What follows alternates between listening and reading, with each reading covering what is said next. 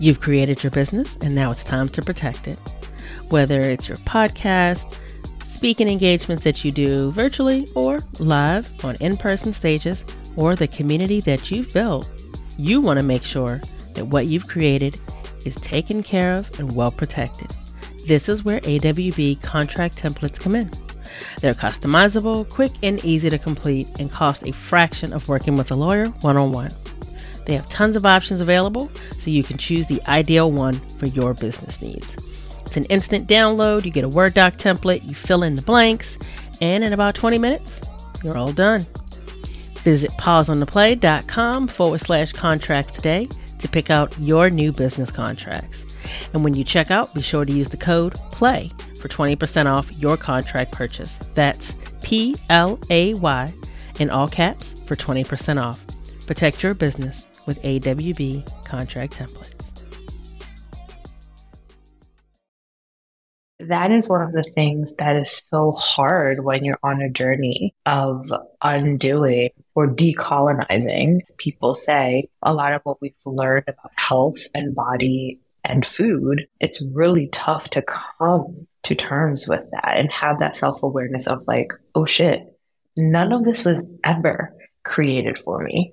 It was created for white people.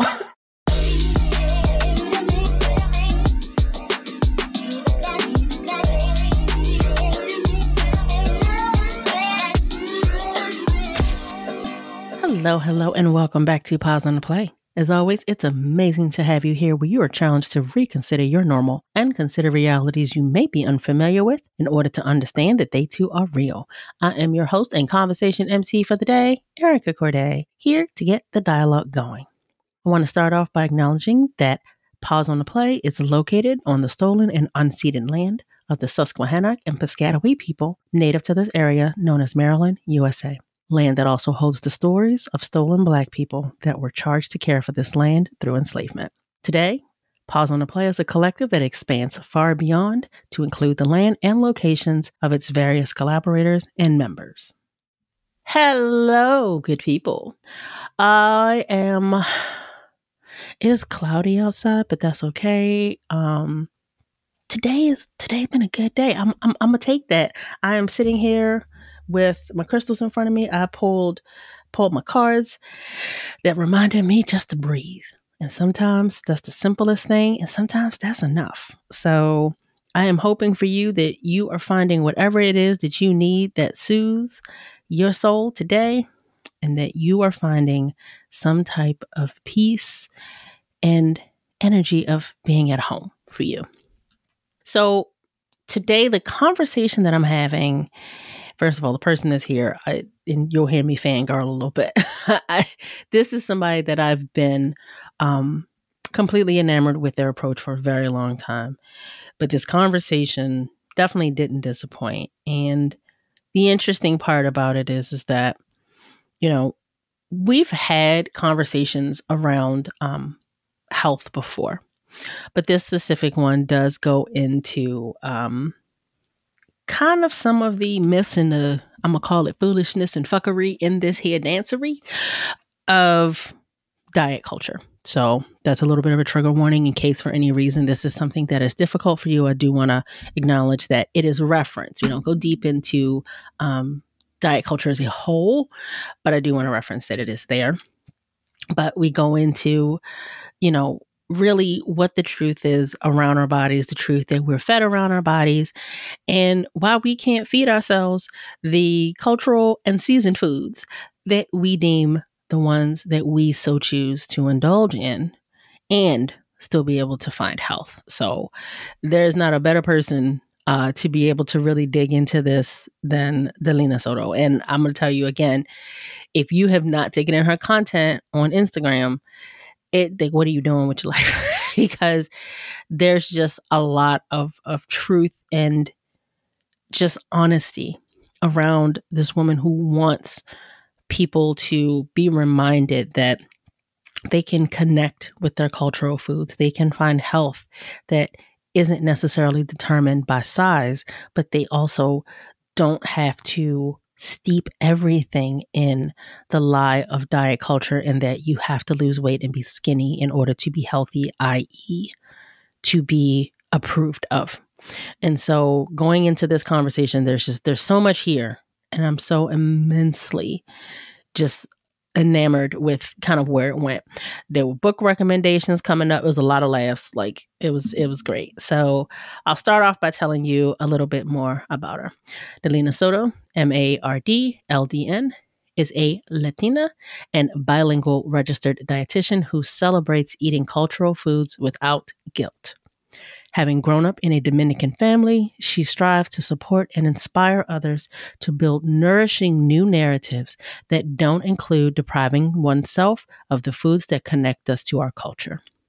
Through her outspoken advocacy on social media and educational content, Dalina has garnered a strong community of over 250,000 followers and now uses her platforms to actively teach the importance of reclaiming the flavors and foods we love, like white rice, which we talked about today, while educating on how to better incorporate them into our daily lives with empowerment and awareness. Dalina has spoken across the country on this topic has partnered with various advocacy groups to co create campaigns in support of these efforts, and most recently was invited to the White House to share her insight with key policymakers. Dalina also teaches nutrition and culture at West Chester University.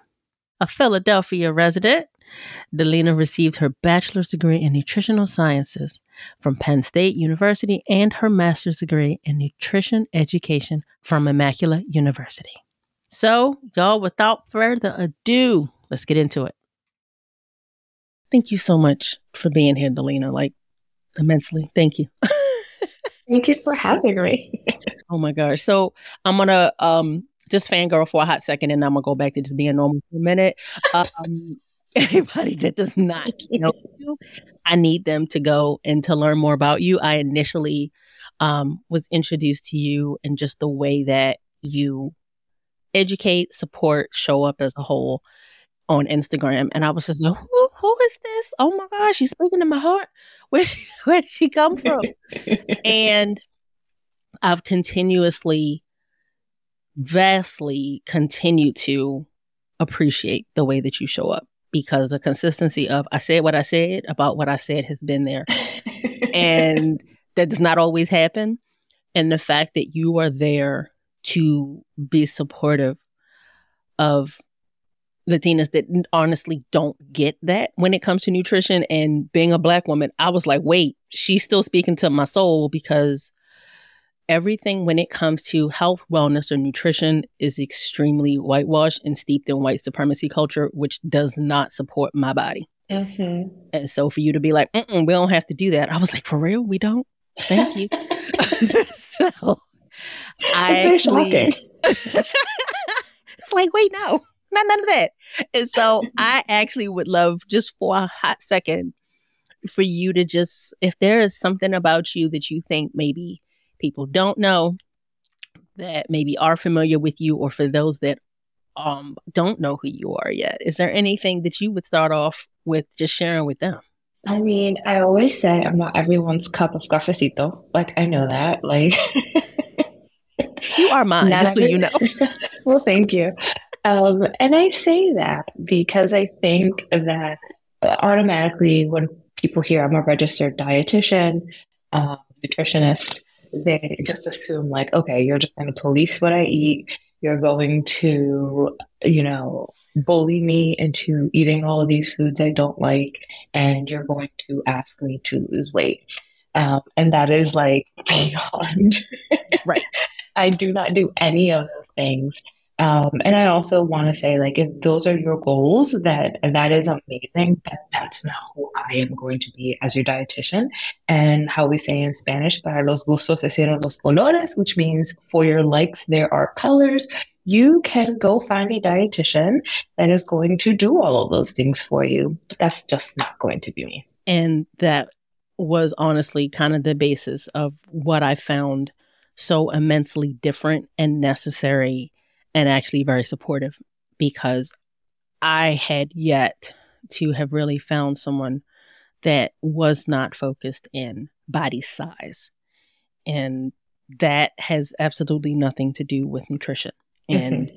when you already feel like you don't have the license to make choices with your body, that's hard.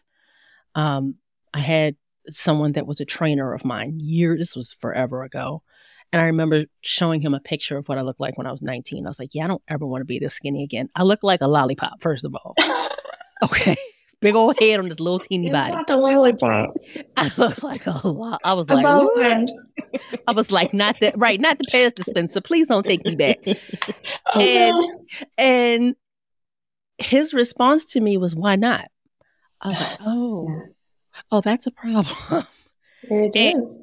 Eh, number one, I just didn't want it. So it was just a hard stop at that. But clearly, this is the standard that you think I need to aspire to. Clearly, this is the aesthetic that would make you feel like you achieved something as my trainer to get me here. But what if that's not what I want? And to be somebody that feels like too often black and brown bodies don't have ownership of their own narratives around their bodies as a whole, let alone what I put in it and what shape it needs to be in or what I am or am not happy with when it comes to it. Like, especially if you literally, as as someone that was enslaved, you didn't own your own body. Mm-hmm. And so, mm-hmm. like, how does that feed into just that entire narrative of, oh, well, your body is there for me to tell you what it is. You don't get to have mm-hmm. an opinion. Yeah. Yeah. It's a lot. It's a lot. And it takes a lot of self awareness right? For an individual to realize that because we all want to be accepted, uh, we all want to feel seen, and we all want to be healthy. And that is one of the things that is so hard when you're on a journey of, you know, undoing or decolonizing, as people say. Um, a lot of what we've learned about health and body and food, um, it's really tough to come to terms with that and have that self awareness of like, oh shit, none of this was ever created for me. It was created for, you know, white people. mm-hmm. It was like it, it was, um, it, and more, more even than that, it was created for white men, um, and how they could have power over us. And it's just, you know, it's a lot. it's it's deep to take it that is. in. And so, with you knowing how deep the roots of this are, what still kind of prompted you to be like, you know what? I can't not do this. Like, this is the way that I have to approach this. Yeah. I mean, I think that, you know, I had this conversation with my friend just this week. She came over and she's like, there's like two types of people. There are smart people and then there's, well, there's more than two types, but there's smart people and then there's intellectual people, right? And she's like, and this was like something that was, I was like, oh my God, this makes a lot of sense because I never thought of it that way. But I always say, like, my brain doesn't think in the binary, right? And she's like, that's because you're an intellectual.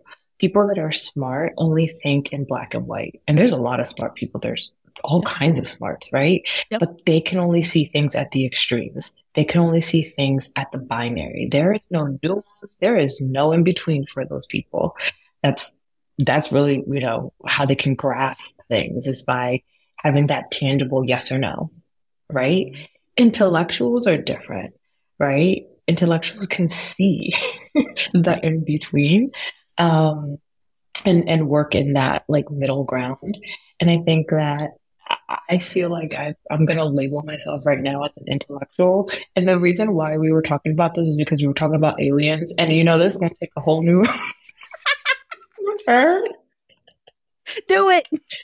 This is not the way this podcast podcast was supposed to go. But think about it, right? There's really smart people out there that really don't think aliens are real, and I'm just like, there is a universe out How there with billions. How do you think, right, that you can sit there and say, we are the living thing, not even humans, just living thing out in this vast universe. And she said to me, We have an ocean. We don't even know what's down there. You think that no. we're, we don't know what's down there, but we definitely don't know what's up there. And I'm like, Exactly. Like, and and we can say like right we can sit here and say like there are smart people that will tell you that this is not true and you know they're smart as heck right right but they can't because they can't see it, because they can't touch it, because it's not tangible to them.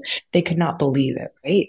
So when it comes to diet culture, when it comes to food, right? Because they read the books, because they learned the things, that is the only thing that they can see. They can't see the connections, the like ligaments, like all of the things inside right. that created that um, because they're just so far removed from the middle part and they're just looking at the ends, if that makes sense. Um, and so it's really hard for people, right? It's really hard for people. But that's, well, and if that's the case, I'm gonna go ahead and label myself an intellectual as well because I'm like, How? yes, you are. I'm like, yes, you are. What do you mean? you don't yeah. think. First of all, what about you thinks that you take up so much space that everything starts and ends here and that there's mm-hmm. no other possibilities. There's mm-hmm. no other layers, extensions, or just all of it. I'm like, yeah, that's it. Like you, yeah. yes, yes, y'all will go on, I don't know how many tangents to talk about I'm ancient booked. Egypt and be like, oh, it's not this, it's not that.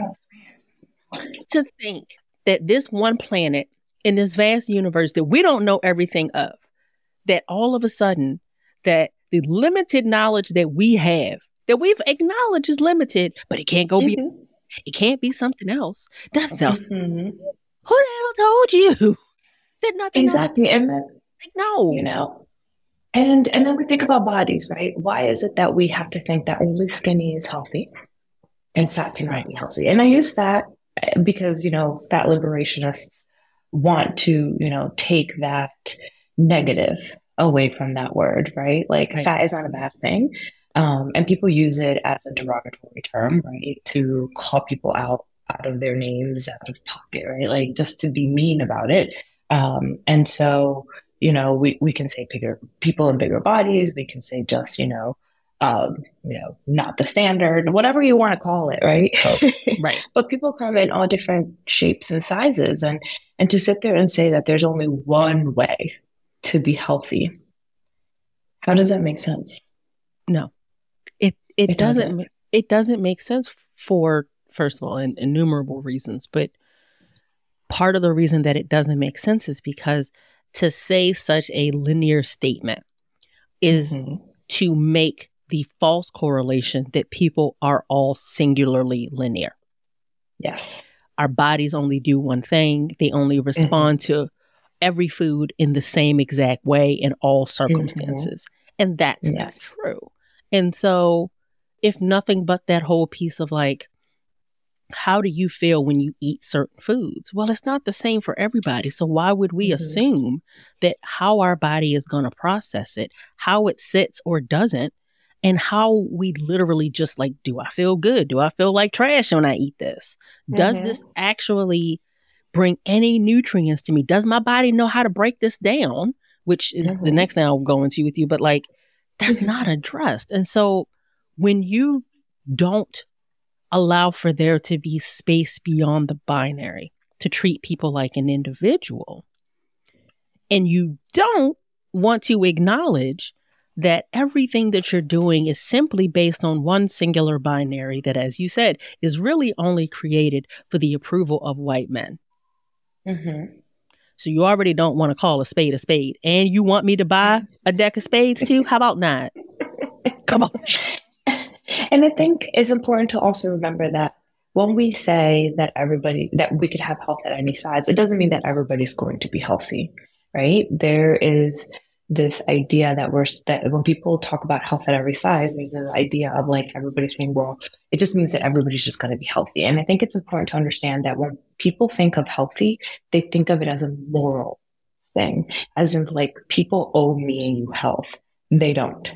What we owe them, or what I owe them as a healthcare professional, is dignity and respect. That is the difference. It doesn't matter what size they are my job as a healthcare professional, our job as a society is to treat people with dignity and respect. It doesn't matter whether they're healthy or not. It doesn't matter their size or not. We need to help them find what health means to them. And I think that that's the difference where people get so caught up, right? Where they're like, well, that person's not healthy. And why, why the fuck do they owe you that? Right. Nobody asked you. nope. Nobody asked you. You don't have Why to are we like laughing a lot at this one?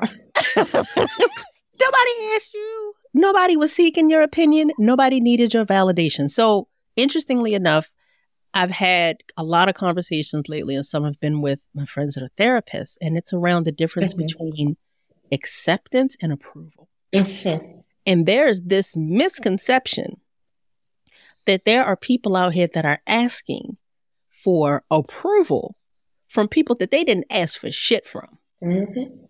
I didn't ask for you to approve of me. I didn't ask for you to give me your blessing and to say that I have the right to exist. That's not up to you to take away because you didn't give it to me.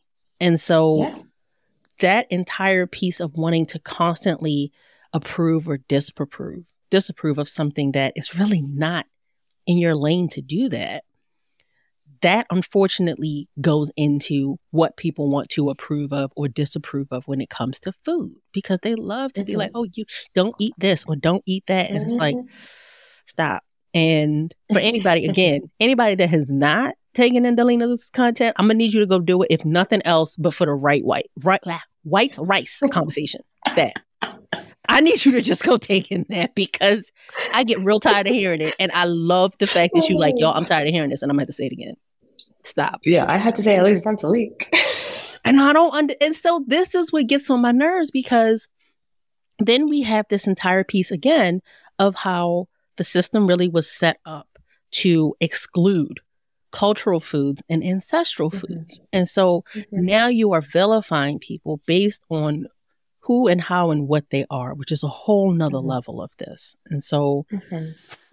based on the lens through which you do what you do, can you kind of give me what your viewpoint is on the differences, I guess, of cultural foods and ancestral foods or similarities and where that needs to be embraced way more than what it is? Yeah, so I think it all goes back to the fact that people, uh, you know, I was born in the United States. I was raised in the United States. I went to public school here. I went to a state university. Like uh, my whole education revolves around the American way, right?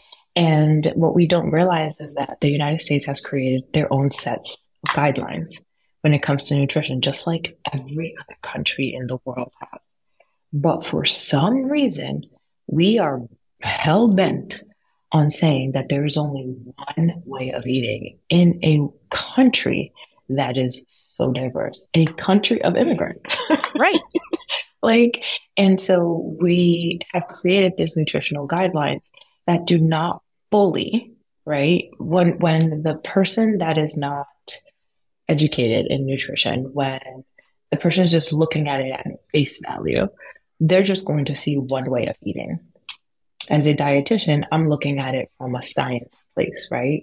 As in, like, these are the food groups you need, these are the nutrients that you're getting at from these food groups, and these are the foods that are going to provide you those, right? But when you look at those lists that they're providing to you, they're not going to have our indigenous foods. They're not going to have our ancestral foods.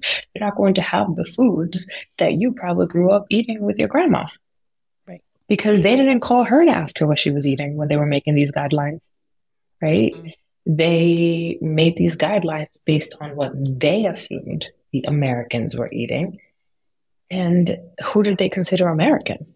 mm That right there. Okay, so we we have to sit there. And again, I am not bad mouthing the nutritional guidelines. I believe in the nutritional guidelines. I believe you need to be getting your vitamin D, you need to get your iron, you need to get your protein, you need Right. to get your carbohydrates, you need to get your fat. You need to get all from a macro, right? If we're looking at a, a, a, a, a we're pulling up the lens and we're looking at the nutritional guidelines as a whole. Yes, I believe in those guidelines. What I don't believe in is how they just narrow us to certain foods that they believe are good. Right? So, like, when we think about white rice, the global majority eats white rice. And I've asked, I've asked on my TikTok, I've asked on my Instagram, I've asked multiple people in the space from other countries, what culture, do you know, eats brown rice? Like as a cultural dish, something that they took and created Mhm. solely using brown rice. And nobody can give me an answer. We use wild rice, we use red rice. There's like 500 different Yep. types of rice variations, but nobody actually uses brown rice. And that's because brown rice is actually white rice with the bran on it. That's That's it. Like, That's, that's, it. piece. And it's so like you this is actually this thing. You just put you just left a layer of clothes thing. on it. you just, exactly, right? And so we take that layer off because it's easier to digest. It holds flavor better, right? It's easier to cook. Right. But it doesn't mean that it's worse for you. And so the US has this idea of like everything has to be whole grains, which that is not what the recommendations say. The recommendations say 50% of your day should be whole grains. But the people interpreting those recommendations want to tell you that you can only eat whole grains. That's the difference. Right. So if if we look at, you know, for instance, the Mediterranean diet, which is what they taunt all day, every day. Oh, boom, that's the best way. That's the best way to eat. Okay, but we're the African countries. Well, We're the Arab countries. Because all of them countries are in the Mediterranean too. And you know what they're eating? White rice. You know hmm? what French are eating? White rice. You know what the Greek are eating? White rice. Where that brown rice come from? Because they ain't eating it. Nope. but it's coming from the fact that it's like a whole grain, right? Because the whole grain, it's supposed to be the whole seed. Right. Well, we mill the rice or we process the rice because that brown shell don't taste right, don't hold flavor. it doesn't. And so our ancestors were smart. They were like, let me just let me just take this off. Let me polish this rice real quick. Okay. Let me let me let it absorb some flavor. right. And now we can we I, I I've been told there's there's dishes um in Asia that mix white rice and brown rice. Right. Um but there isn't any there isn't any dish that someone can say, Yeah, I grew up only eating brown rice. Unless you're American. And the interesting thing is, is I feel like with the whole rice conversation as a whole, because of all of the mainly unfortunate situations that I've had mm-hmm. around nutrition and wellness over the years, one of the things that I felt like never actually got addressed was the the kind of individuality of what my body is going to do with something and where inflammation would show up, where stress would show up, um, how things like hypertension might show up because of nutrition, because of a lack of information around it. Mhm. But it never took into consideration anything around like, hey, I'm a black woman and you white man might not have the same thing happen to your body that I do. That never came up. Mhm.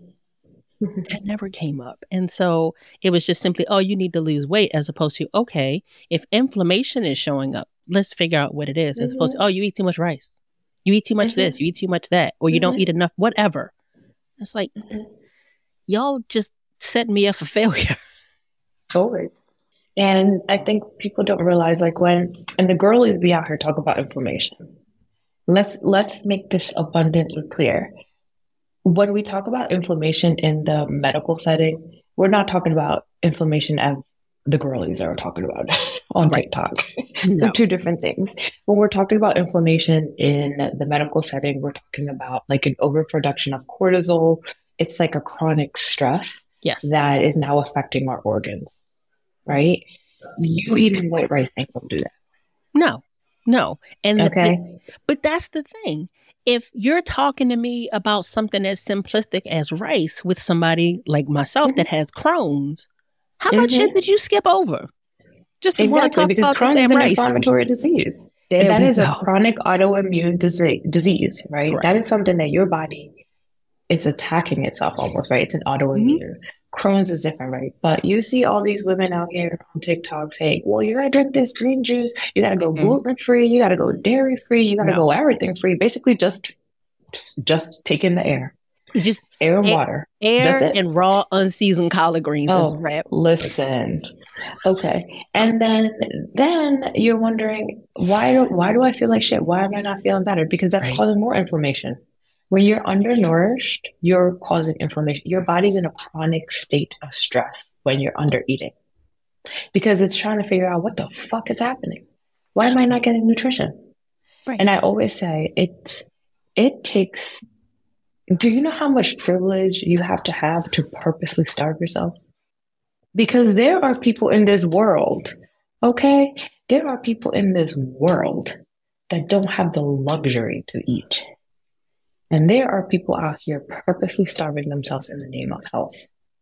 And that's what more like we just talk about social determinants of health here, right? Because there are people that are going hungry, right? There are people that are on food stamps that will have enough food at the beginning of the month, but then have to restrict at the end of the month. And that yo-yoing, that constant back and forth is a stressor. So when we're talking about black and brown communities and we're talking about health, we need to talk about the fact that it's not the same. No. Okay. There's micro stressors all freaking day. Right. I live in Philadelphia. I'm sitting in a building in Philadelphia right now next to City Hall. City Hall workers, I've been told some of them make seven dollars and twenty five cents an hour. That's the minimum wage. Okay. And it's and you're going to tell me anybody that does it not is not know. a living wage. And there's an organic supermarket underneath me. Do you know how much blueberries cost at that supermarket? Too damn much. Probably $10, $13. That means that that worker has to work two, three hours before they can afford blueberries. But they can go across the street to the Wendy's and then get a whole ass meal for $10. So, so don't fucking sit there and tell me right that people are making themselves sick because of the food that they're eating. No, the systems in this country are making people sick. So the interesting piece about that is I think number one, like that whole like I think you called it micro stressors. That that whole thing of like constantly, it's like here's another thing, here's mm-hmm. another thing, here's another mm-hmm. thing, all these things. Mm-hmm. If you can you don't, put DJ Khaled in there, there's another, another one. one, another one, another one, and another one. Could that be the meme? Right. And another because if you don't go through it, you don't know. But when you do, you're like, girl, yes, I do know. Yeah. I know real well. And I remember years ago when I read um, Hood Feminism, and it broke I was down. bring the book up. Yeah, that whole issue of when they were like, "Oh, we're taking sodas out of schools and all this stuff," oh. and then to oversimplify this chapter, but then mm-hmm. it was mm-hmm. like, "Wait, we're gonna talk about the sugar in sodas, but we're not gonna talk about mm-hmm. the sugar in your uh, Starbucks Frappuccino." I was like, mm-hmm. "Wait, wait," because I remember when and, it uh, happened, and I was like, "I was like, oh, that seems like that should be a good thing." And then when I read that, I was like, "Oh, well, shit." Mm-hmm that's not a good thing. And in talking mm-hmm. to a friend of mine who does live in Philly when there was an issue with the water, when mm-hmm. you specifically were like, don't let anybody shame you if you drank mm-hmm. soda or if you drank juice, mm-hmm. because that is the type of thing that will make somebody feel lesser than when it is no fault of their own.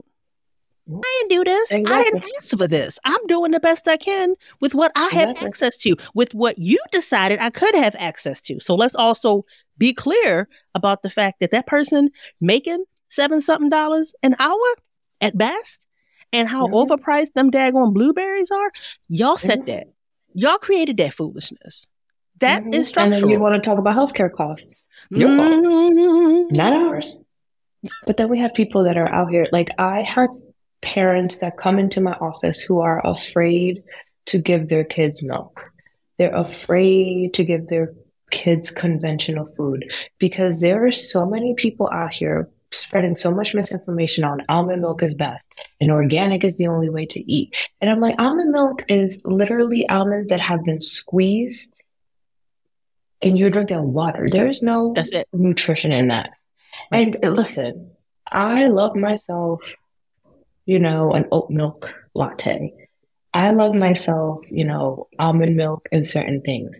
But when you are struggling and you can buy a gallon of milk for four dollars and twenty five cents, you can give your kid seven grams, eight grams of protein. Right. You can give them, you know, fat. You can give them carbohydrates. That, and yes, yes, I and listen, I know that politics play a big role in this, and I know, right, that the U.S. has a big problem with the way that we act, we have agriculture, and I know that milk is forced. upon a lot of people. And I know that 60 to 70% of the, the world is lactose intolerant. I know all of these things. But what I'm saying is, why are you shaming someone for doing what they can with what they have? That part. That okay. Part. Because we already talked about the binary. And the binary thinking is there's only one way, my way or the highway, without noticing that, listen, I can drink milk. My body produces, you know, lactase. I can house down 12 ounces of milk right now. I ain't going to the bathroom. I'll be right. all right. But don't don't tell me that I can't have milk just because you don't right. want to have it or don't like it. Right. There is a place where we can all eat and live the way that we deem okay for ourselves without shaming and guilting the other person. So I think part of that is us having to reclaim that we have to make these decisions for ourselves because clearly we yes. can't trust, you know, the masses to do it for us, especially because there's so many things that are not clearly being communicated in those conversations. And so if you are addressing what happen to be ancestral or cultural foods that are actually beneficial for you, regardless of what people want to tell you, there is a place of you having to kind of, number one, take the, you know, self permission to actually eat those foods, but to actually sometimes, unfortunately, do the research of like, but I don't know what they are. Because for some of us, we can guess what the ancestry is, but we don't always know. Mm-hmm.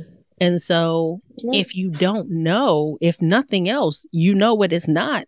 And it's not this, not the foolishness that you have been told this is what you have to do. And you know what? You can make your own ancestral foods. Why can't you make your own new culture, like your own new traditions? Right right? You're like right. I think that for me it's a little different. I'm Dominican, right? I I know my foods. I am leaving to DR on Monday. I know what I'm going to be eating when I get there. I know my food. Um, I know my ancestral foods. For, that's not the case for everybody, right? It's reconnecting to that culture. But I think it's also important to do it from a place where it's not in the binary.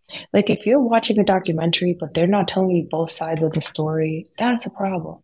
Right. Right. Because I think that, you know, it's, it's just disheartening because a lot of people do want to go back, right? They want to go back to the way that we ate, you know, in an ancestral way. But the information that's out there isn't always correct. No. And also, our ancestors were doing what they could with what they had as well. And now we have modern technology. So things might be a little different too. And that's all right. Right. But I think that like it does take a little bit of discernment to figure it out. Like if it's if it's too extreme, if it feels too binary, it's probably not it. Right. And I think what you said is 100% accurate because even if you do know you don't always know what it is from a familial perspective. And so if you're taking mm-hmm. in traditional information, you do have to use that discernment of like, okay, this is what you're telling me. But like you said, is this giving me more than one side of it, or are you only giving me the one that you want me to believe? Mm-hmm. And having to figure mm-hmm. it out from there because, you know, like for me, I don't know what lineages farther back, I know Black American, and Black American is whatever mm-hmm. you decided you didn't want. Mm-hmm. And at the same time, if I take in information, then I have to use my discernment to decide how much of this feels good based on what I can remember of when I've had something or not had something. Or if I choose to experiment, does this feel like it helps? Does this feel like it hurts? Mm-hmm. Does this make a difference in if I take a walk, do I feel better when I come back? Do I feel like trash? so I think sometimes it it does tap into that place of that individual permission giving of trust your own intuition and body to tell you what your truth is and not always seek somebody else to validate it for you. Mm-hmm. Yeah, and I think like for instance, like people have you, you just you know you said you have Crohn's. You can't be out here eating everything and anything, even if your ancestors did. Right.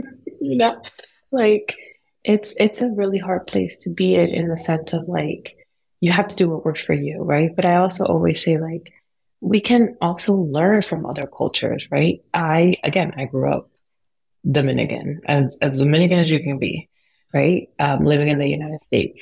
But I love Thai food. I love, you know, I, I love Asian food. I don't know how to cook it. I don't listen, I am not going to do those people a disservice by messing up their food. Okay.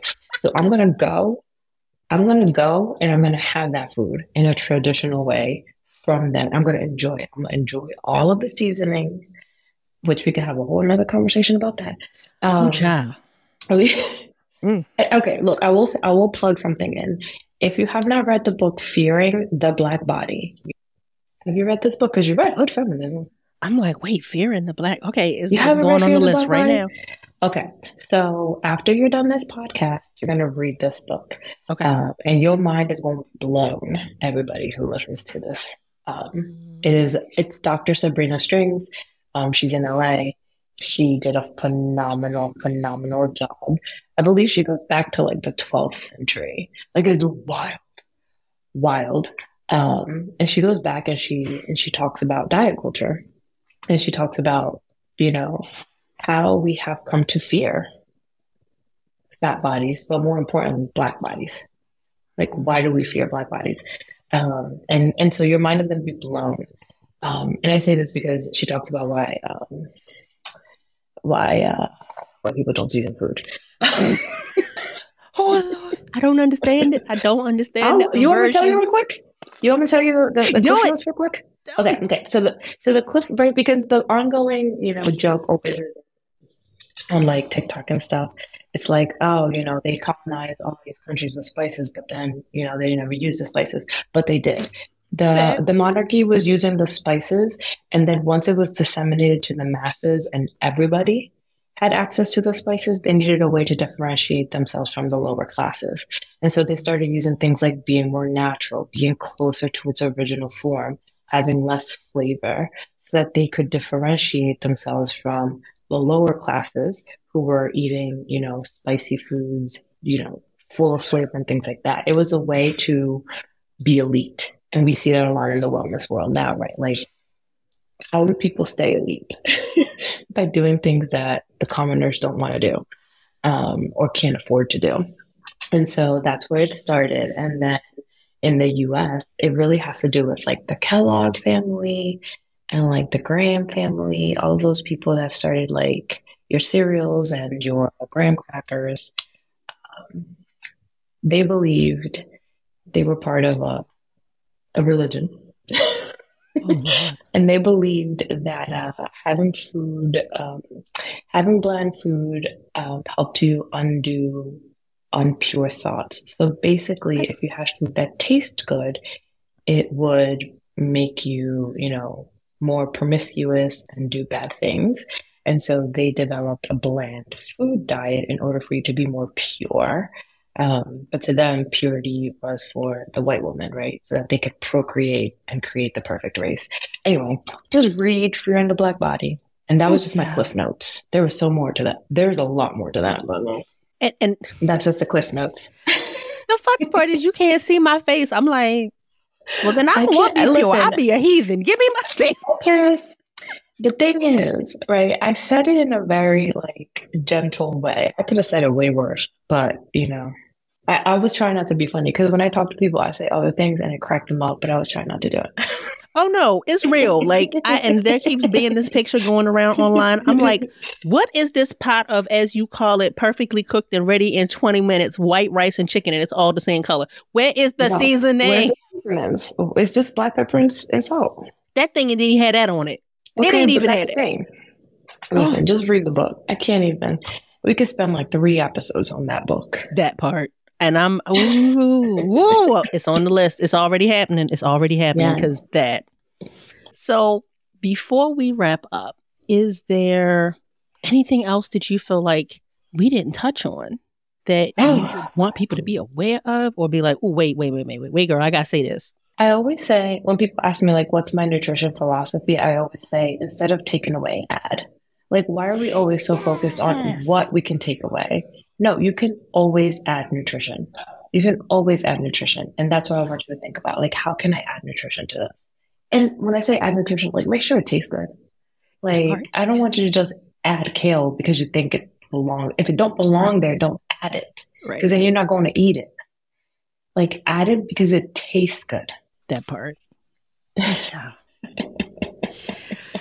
oh, child. I could again. I could continue on, and I want to make sure that we are respectful of the listeners and readers' time and yours. So, last thing I'll say is, as people have taken in this conversation, which I have fully been here for, and I'm immensely grateful for, is there any one particular thing that you would like them to take away um, for consideration or to go take action on? Yeah, I mean, you could definitely go follow me on Instagram. Um, you know, I have various ways that you can work with me. I have a membership. Um, I have groups that happen quarterly. Um, and then I have some like, you know, master classes that you can take as well. And then I'm writing a book. So if you sign up for the newsletter, you'll, you know, learn when my book publishes. I love it. I love it. I love it. And again, everything will be inside of the article so that you can go ahead and check Dalina out. But go ahead and drop the website and the Instagram handle so that they know where to get you in TikTok if you feel so inclined. Sorry, I forgot to do that. Um, it's your Latina nutritionist on all of it. And it's your Latina nutritionist.com. there we go. There we go. Y'all go buy that book. Go follow Dalina, learn more about her highly, highly recommend. And again, this has been amazing. Thank you so much. Thank you. Yo, I could have laughed all day. I could have just laughed all day with Dalina because the conversation in itself was good. And I appreciate that part where we talked about the difference between being smart and being an intellectual. And I think that there's a lot of truth there because being able to think beyond the binary and to know that there is more that exists beyond the answers that you already are aware of and know to get, tr- you know, to be true. There's so much more there. And that space of what else is possible? What else? What else? What else? There's so much there. And it makes me think of the the line that, you know, magic is only science that hasn't yet been proven. And the reality is is that there are many things that won't be proven in the way that we need things to be proven. And they are still magical, they are still necessary, they are still valid, and they can and should thrive. Feel free to embrace all the magic that you need in order to feel like you are being your best self. Period, point blank.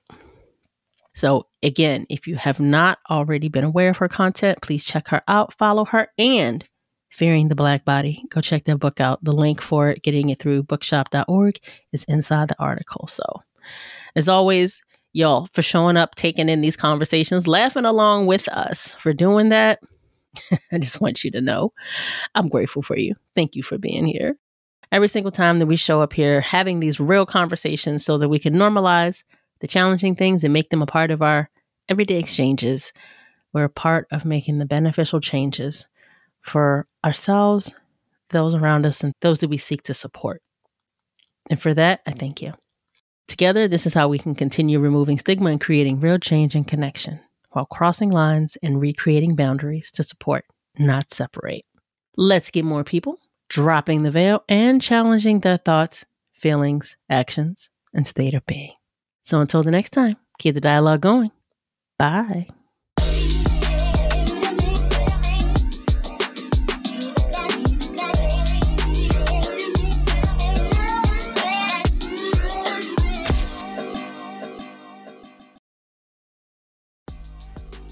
Ready to get clear on what matters? Let's do this. From implicit to explicit is a framework that helps you to get clear on what matters and how it informs the way you live and lead in your workplace. Whether it's focusing on the team building and connection that can happen when you talk about what matters to you as a person, or how it informs the outcomes that you seek in your business, it can all completely change the game. Having clarity on what your values are and how this shapes the way your work creates the foundation for every action that you take and then sharing this information across your team explicitly. This is what creates confidence and integrity in what it is that you are creating and sharing with the world. Visit pauseontheplay.com forward slash explicit to learn more about this collaborative and interactive workshop and sign up today. Ready to lead through your values?